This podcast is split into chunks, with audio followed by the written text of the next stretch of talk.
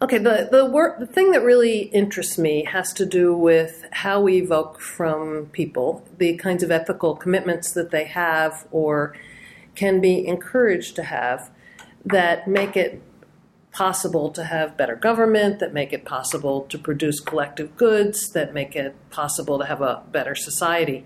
I'm a political scientist, political economist, so I think about this not so much from the perspective of moral reasoning or philosophy or psychology for that matter, though all those disciplines come into play in my thinking.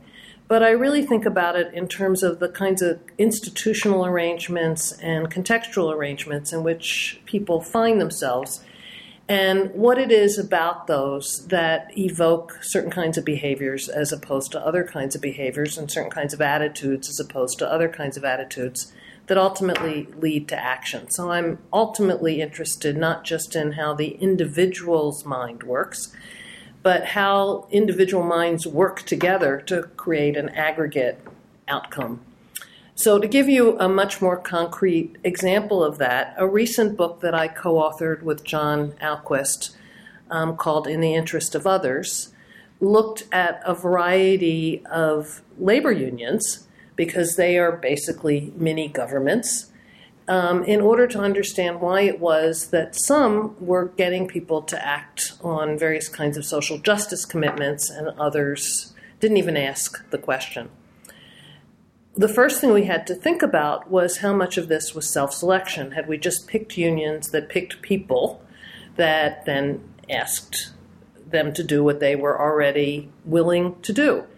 And the unions that we looked at were three dock worker unions, two in the United States, the On the Waterfront Union um, on the East Coast, uh, the ILA, the International Longshore Association, and the more left coast, left wing union, the ILWU, International Longshore and Warehouse Union, and a comparable union in Australia to the ILWU. We also looked at the Teamsters.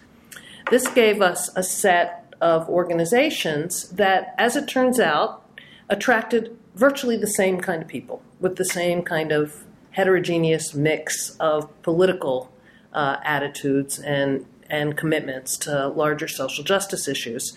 These were all, since we started our investigation looking from the 1930s until the 1990s.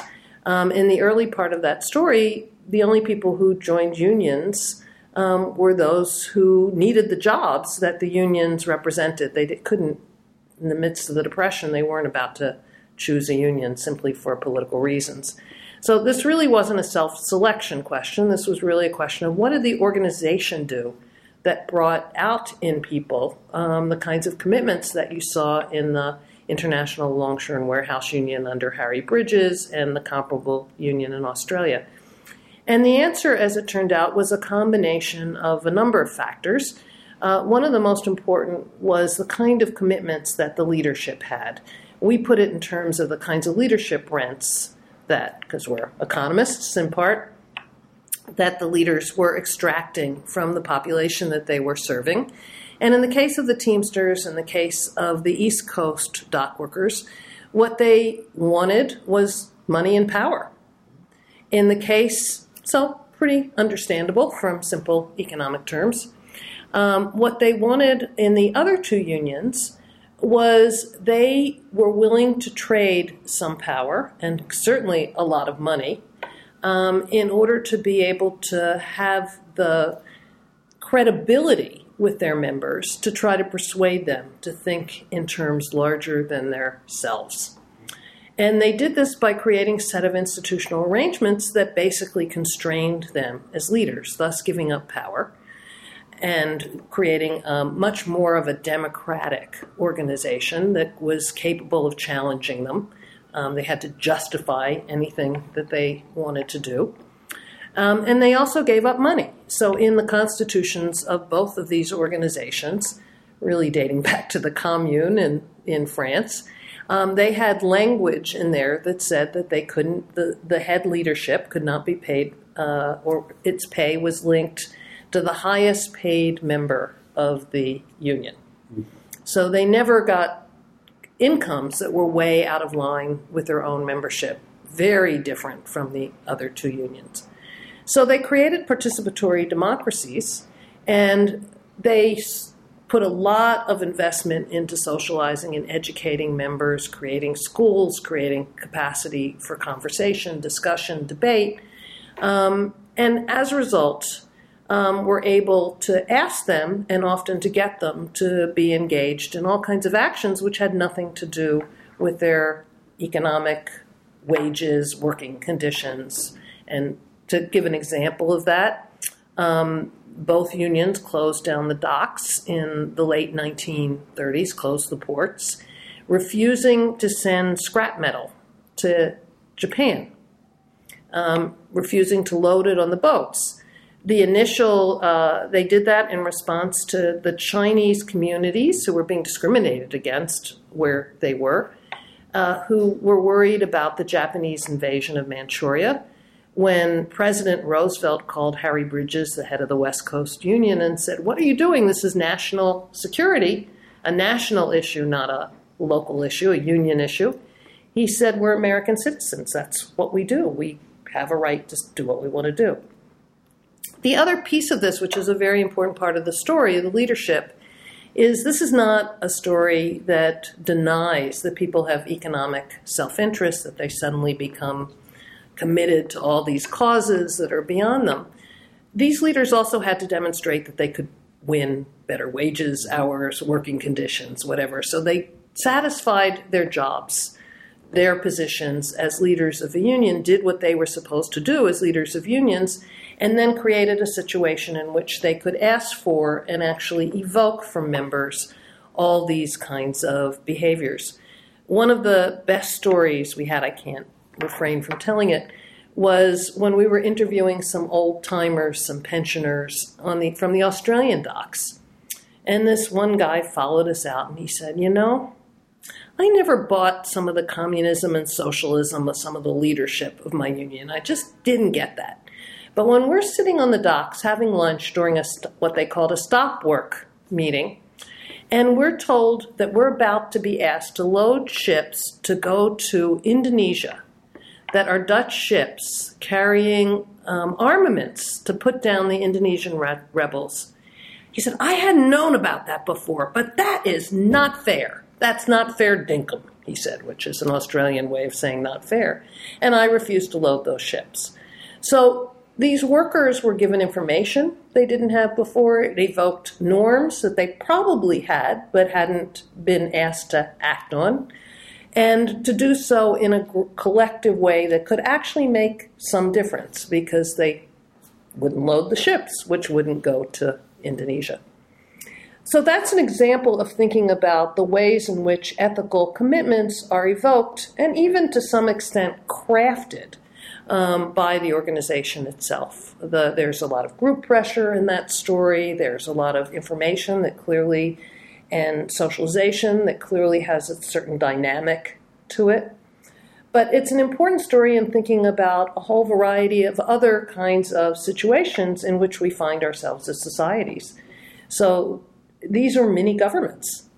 These were these were organizations that were basically asking for taxes, i.e., dues, in return for delivering certain kinds of benefits, which they had to credibly deliver.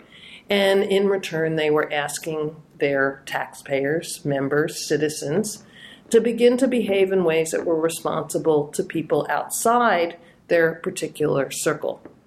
The way I think about this issue, the terminology that we used, is expanding the community of fate.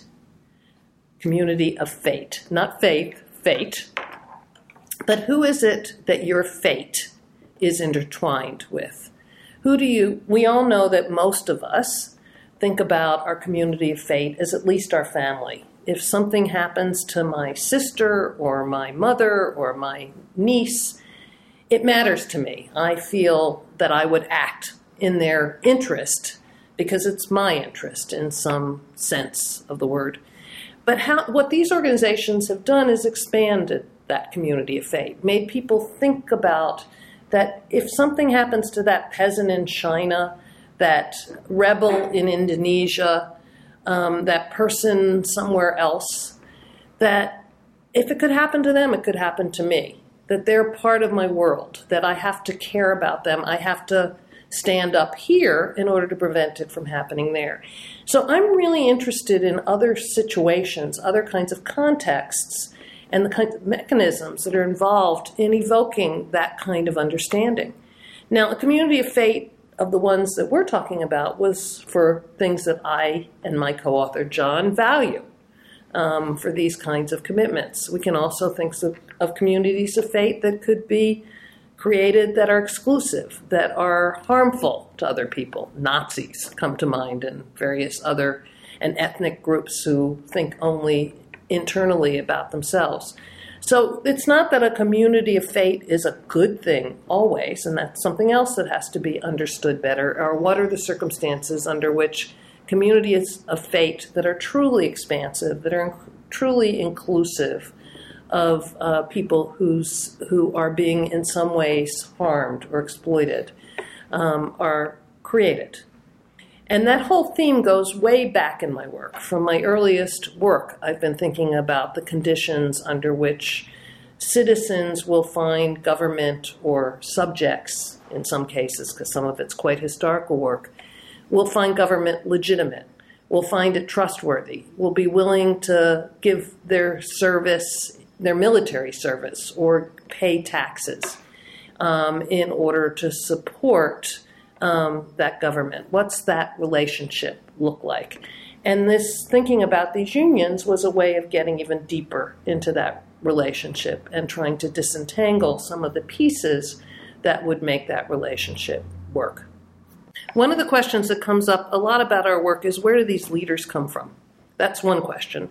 And the other question that comes up is are those leaders always able to sustain those kinds of principles with which they initially brought to bear.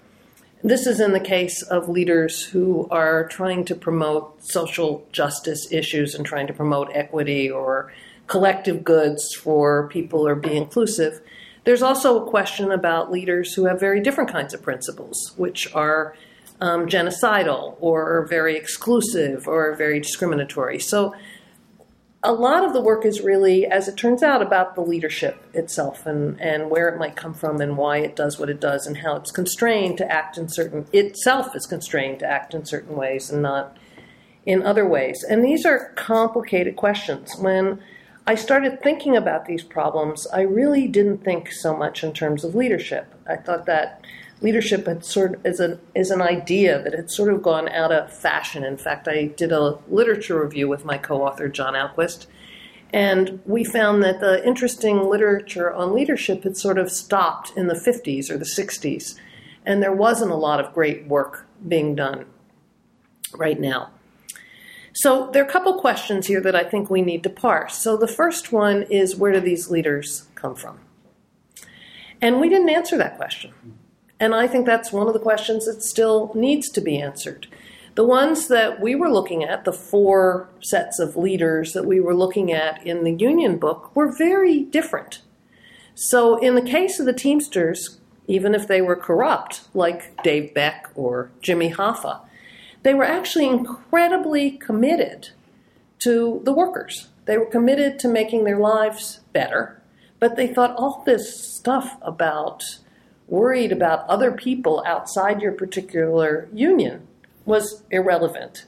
Um, they, they couldn't imagine why you would even care about that. They were what we would think of as very economistic leaders. They were business, they were running a business and they served their members on the narrow things that they were being employed to do. Some leaders are just simply corrupt, like the some of the leaders of the East Coast labor union. They were clearly in it to make money. And then you've got leaders like Harry Bridges or Big Jim Healy from Australia, who came out of, the, in their case, came out of the Communist Party, had a whole series of social, even though Harry Bridges denied being in the Communist Party, had clearly very strong social principles.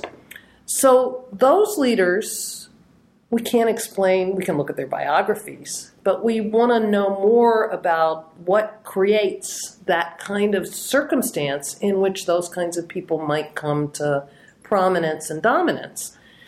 But that's only part of the question. The next question is really okay, we find them. They get into an organization, why won't they become a Mugabe? He started fine. Mugabe had all kinds of principles. So, how do you institutionalize and hold accountable and keep holding accountable the leadership that comes in with these high principles and these commitments to the revolution, to social justice, to equity, whatever, and make sure that they don't end up stealing everything in sight or betraying the cause in some way or another.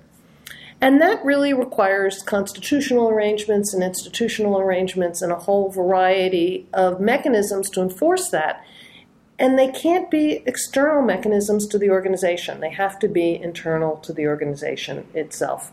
It has to be um, creating a set of rules that actually have to be followed, else you get thrown out.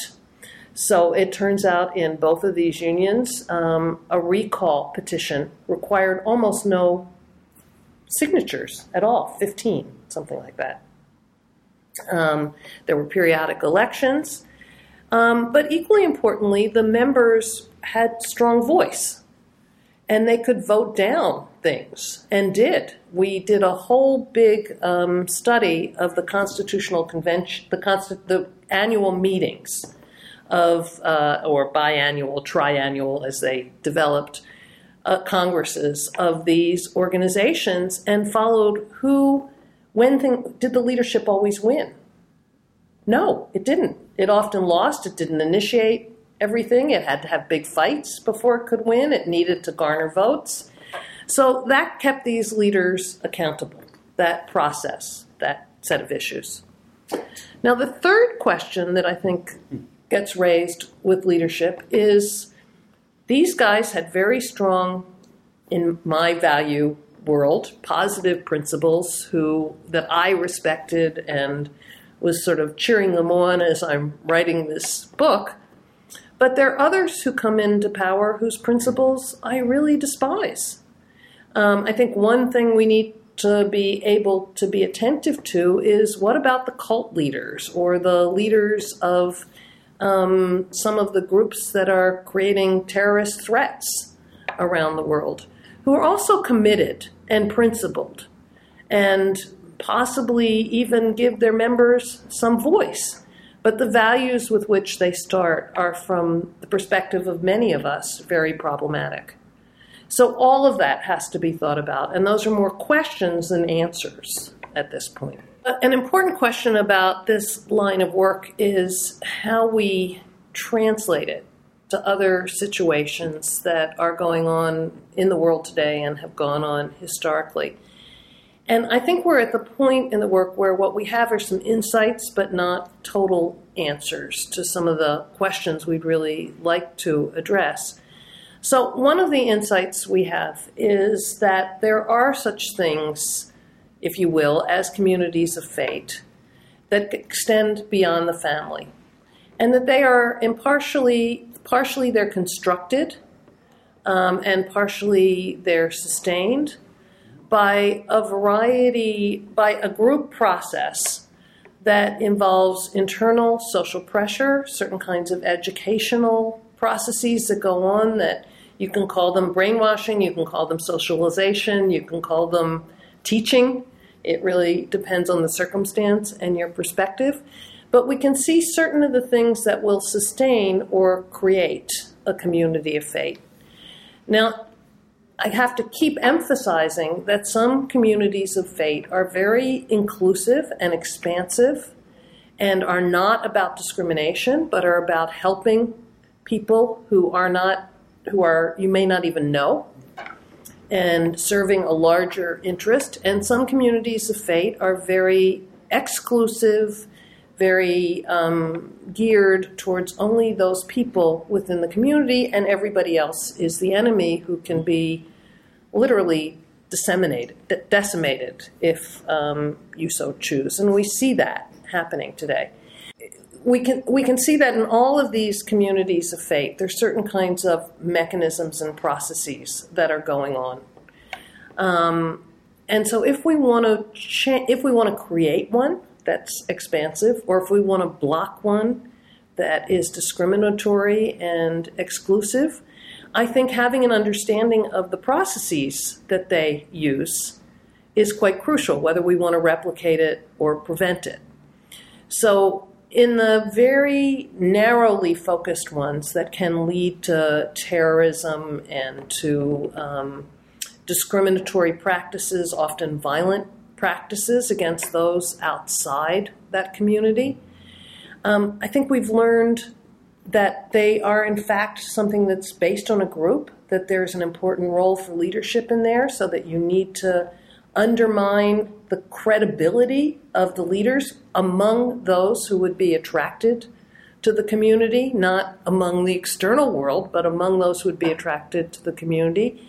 Um, you have to be attentive to the kinds of socialization processes that are being used in that community of fate and try to counter that in language and in terms that actually reach people.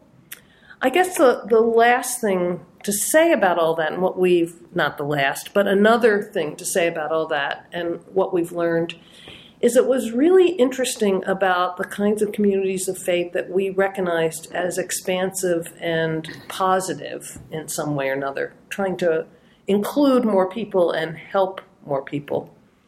Had social justice commitments in these particular cases, but could just be charitable instincts. Uh, doesn't have to be so big as a social justice commitment.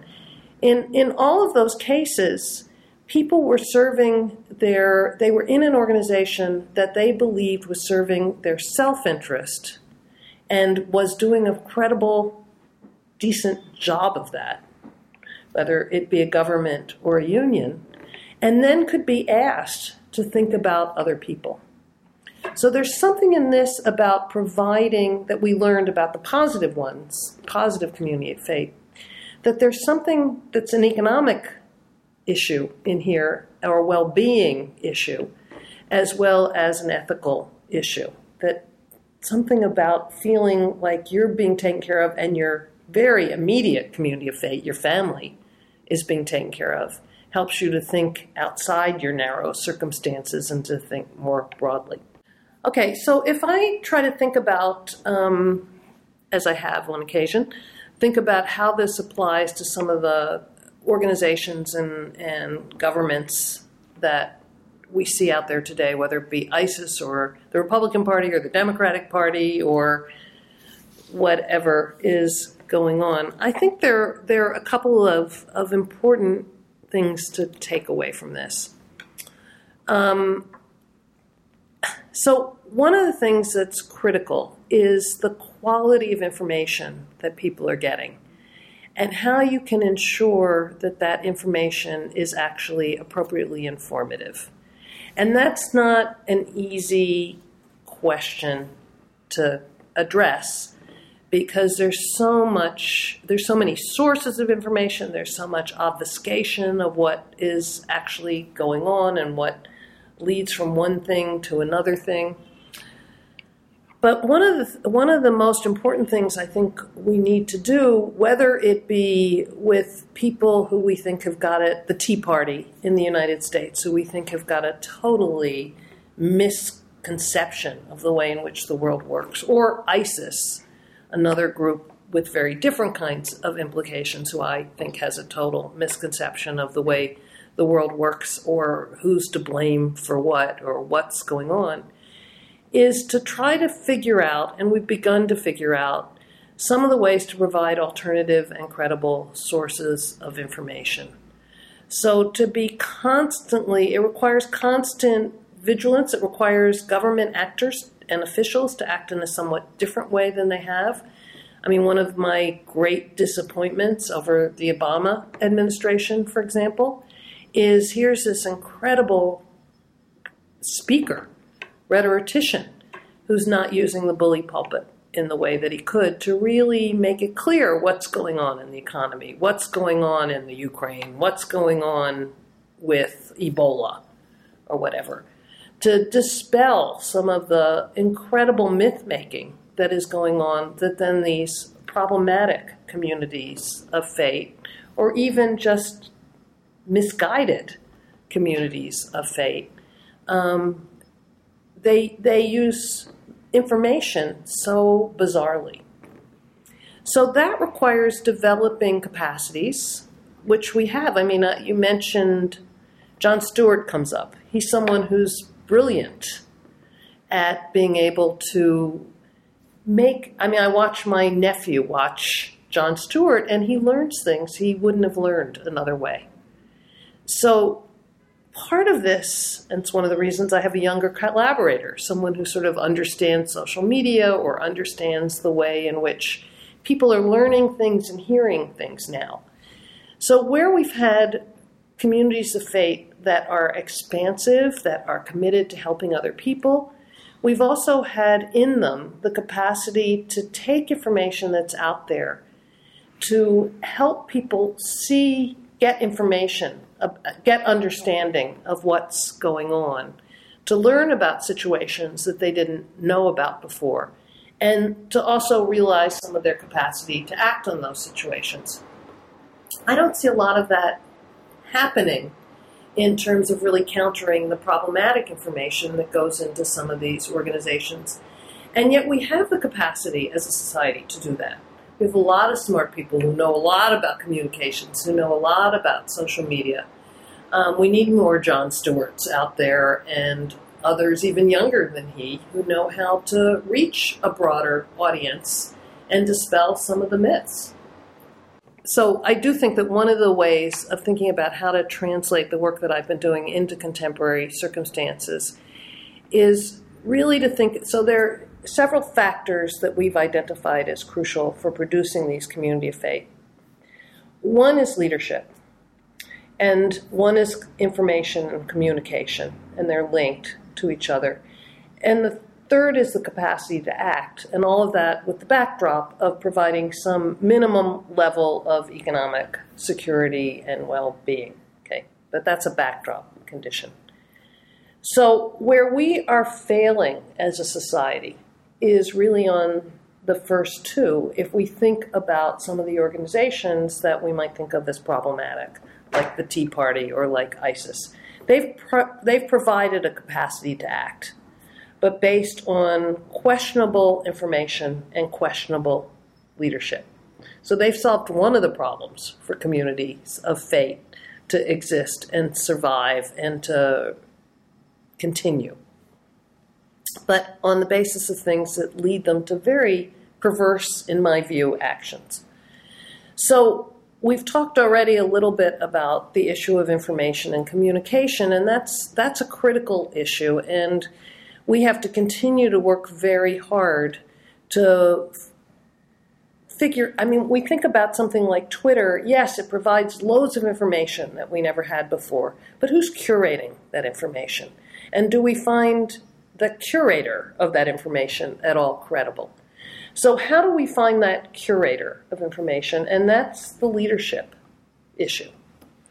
And I think we have not paid sufficient attention to how to develop or support those kinds of leaders who actually are doing really positive things and they don't know how to lead once they get into position. So I think the real big issue to solve is back to this question of leadership. Principled, I wrote a paper once called Principled Principles. So we need leaders, prince, leaders, the principal, um, who is actually got principles, but knows how to communicate them, knows how to uh, be accountable to the publics that he or she should be accountable to to give those publics voice. I think the other part of this communication and information piece is not just the leader providing some information and communication and doing it in a way that people are more or less likely to believe, but it's also giving enough people voice to challenge that information, to say, I read over here, so tell me why that's not right. And to really create a kind of deliberative process that raises questions among people who are have to be in the same room together. Um, what's really going on here? And is this something we should act on or not? Is this credible or not? The concept of community of fate, I did a little um, background check on it to see if I created it, which I had thought I had. And it turns out that it has appeared in other literatures from time to time in some form or another, mostly in philosophy, about thinking about an ethical situation in which people would act together.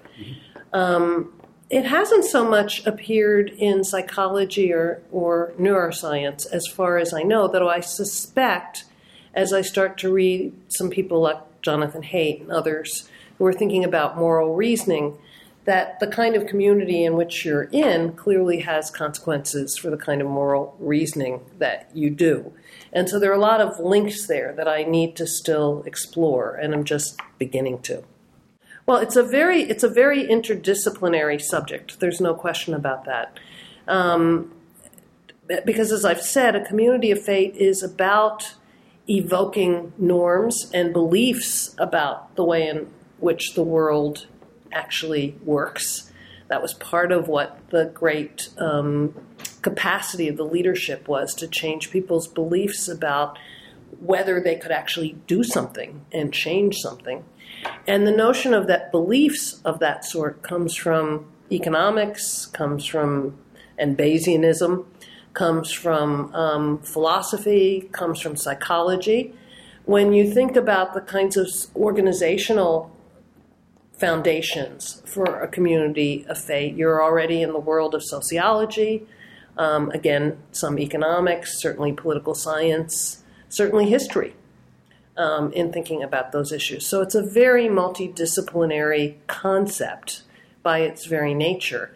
And I think to answer the kinds of questions that we've been talking about in relationship to it requires a multidisciplinary approach. We keep coming back to the issue of a community of fate can be for good or for bad, right? So we can imagine the beer hall in Munich creating and the what happened there that created a community of fate and we can create we can imagine the left wing um, union organizers and communist uh, intellectuals developing a different kind of community of fate.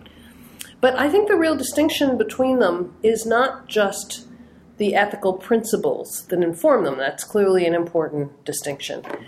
But what kind of community of fate it is, and the terminology that I use there, and I keep repeating and want to get that through, is between an ex- inclusive and an expansive community of fate um, versus an exclusive and um, narrowing community of fate. And that's really the difference. So, whatever the actual principles or ethics of the leaders and the members, a community of fate that is based on discriminating against certain people, engaging in genocide against certain people, terrorizing certain people because they're the other, whatever other that is, as opposed to thinking about everybody as being part of the same community. And you have to, there may be enemies, but they're of a very different kind. They're of, um, they're not because they're Jewish or because they're um, a particular sect of Muslim or because they're black it's because they are doing bad things to someone, clearly bad things, like killing them or raping them or depriving them of food and uh, medicine um, to some group of people. So scale is a real issue here. I mean, I, I don't think it can be scaled up to include the whole world, but it can certainly be scaled up to include all kinds of organizations that have global commitments and cross um, various kinds of boundaries. So, Doctors Without Borders is a very good example of a community of fate that has been created among um, medical practitioners that now literally crosses borders, um, engages people outside it, is attracting others to be part of it, either as a support network or as activists within it um, that meets the, all the criteria of uh, an expansive community of fate. They don't decide who to treat on the basis of their color, race, sex, but whether they're sick or not, whether they're in an environment where they're not being treated, literally medically treated, uh, very well. Those are the criteria of an expansive community of fate, as opposed to making decisions on some grounds like race, sex, um, religion. So I we met uh, originally, or I met John Brockman originally at um, a conference that Lawrence Krauss organized at Arizona State called Origins. And I got invited to this conference um, to talk about the origins of the state, which is something I have studied and know something about. So, the origins of government. And uh, when I started looking at the program, I realized I was on the very last panel because we had to do the origins of the universe, the origins of various physical and astronomical uh, parts of origins, biological origins, origins of speech, um, origins of species, and finally, we get to the origin of the state, which is very late in the story. So, as a political scientist, often origins of the state is the first thing you study.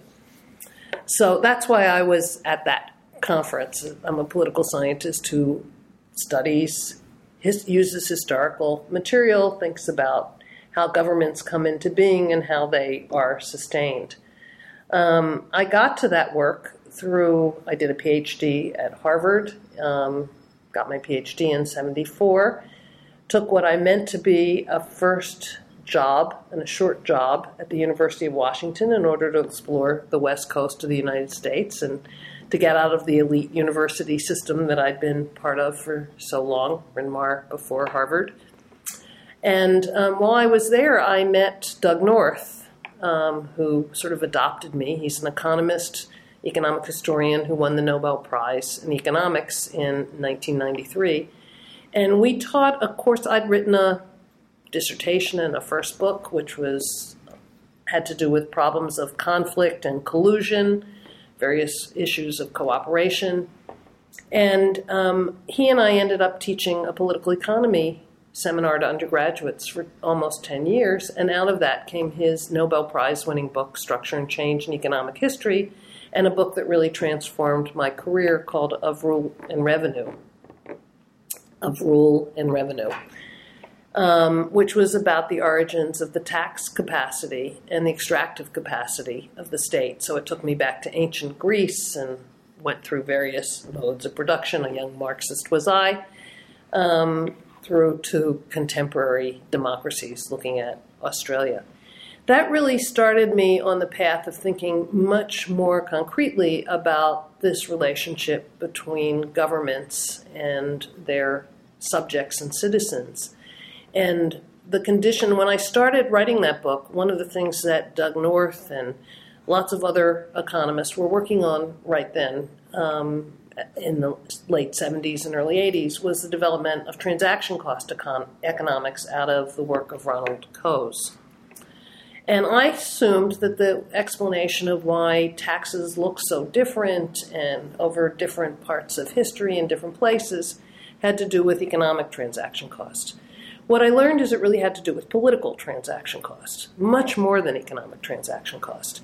And by political transaction costs, I mean the cost of becoming legitimate, gauging the quasi voluntary compliance. These were rules people had to follow, but the best tax systems were based on the voluntary as well as the quasi voluntary part of compliance. If you had to monitor everybody, if you had to coerce everybody. So it was really, in a sense, the beginning of my interest in community of fate. You wanted to create an environment in which people felt morally obligated to pay taxes if certain conditions existed. Um, they believed government was actually going to keep its promises. The money they extracted was going to be used more or less for what they promised. The way they made that decision um, and implemented those decisions were relatively fair. And most importantly, that there was enforcement, not so much against me, but against someone who didn't pay their taxes. You wanted to make sure that they actually were made to pay their taxes, or else why would you? The problem with looking at that question was I could see that the, there was this important role of quasi voluntary compliance and legitimacy, but you can't study the conditions under which people pay their taxes because those are hidden behaviors.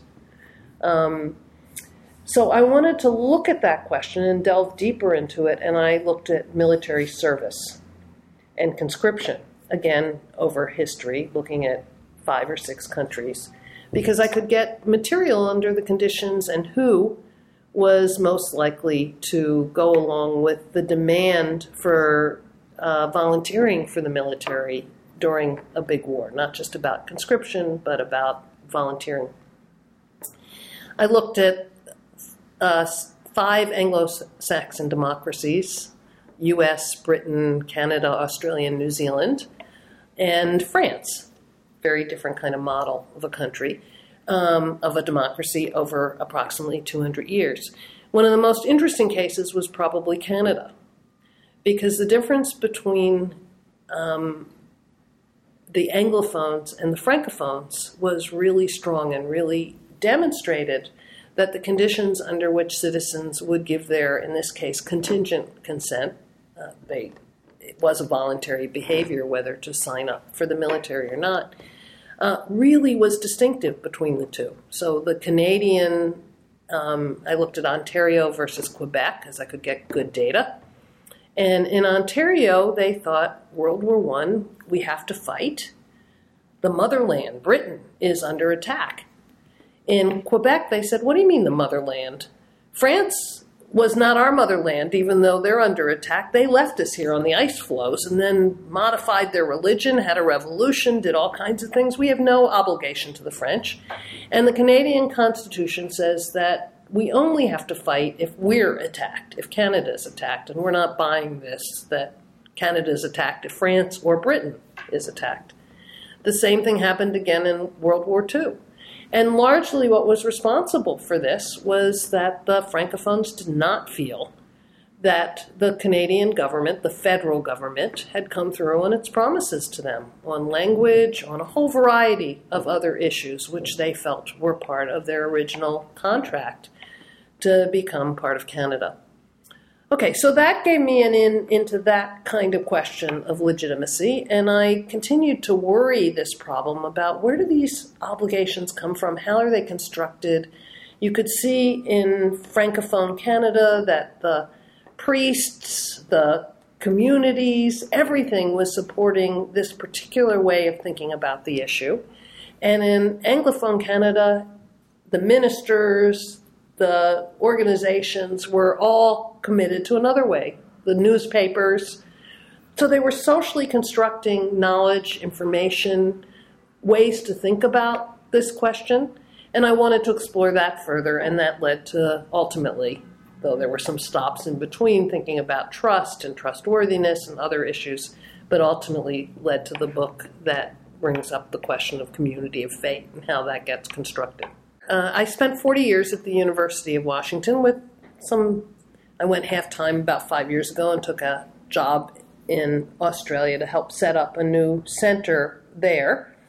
And uh, last year, I was recruited very strongly to become director of the Center for Advanced Study of the Behavioral Sciences and the Behavioral Sciences at Stanford. And the center um, is in the process of reimagining itself. It's celebrating its 60th anniversary, and we are trying to be um, one of the key locations for advancing the most interesting work in the social sciences that can be done. And this involves not only continuing to accept individual applicant based fellowships, it's a residential fellowship facility, um, as we have been doing for 60 years, but also encouraging, to the extent we can, um, research based projects and programs that also produce fellows. And we've been, in the six months that I've been there, that's, we seem to be filling a very important niche and have been attracting some extraordinarily interesting programs in psychology and political science and political economy and history and all of them involving multiple disciplines to think about really important social science questions and social science questions with real implications for society and how people lead their lives.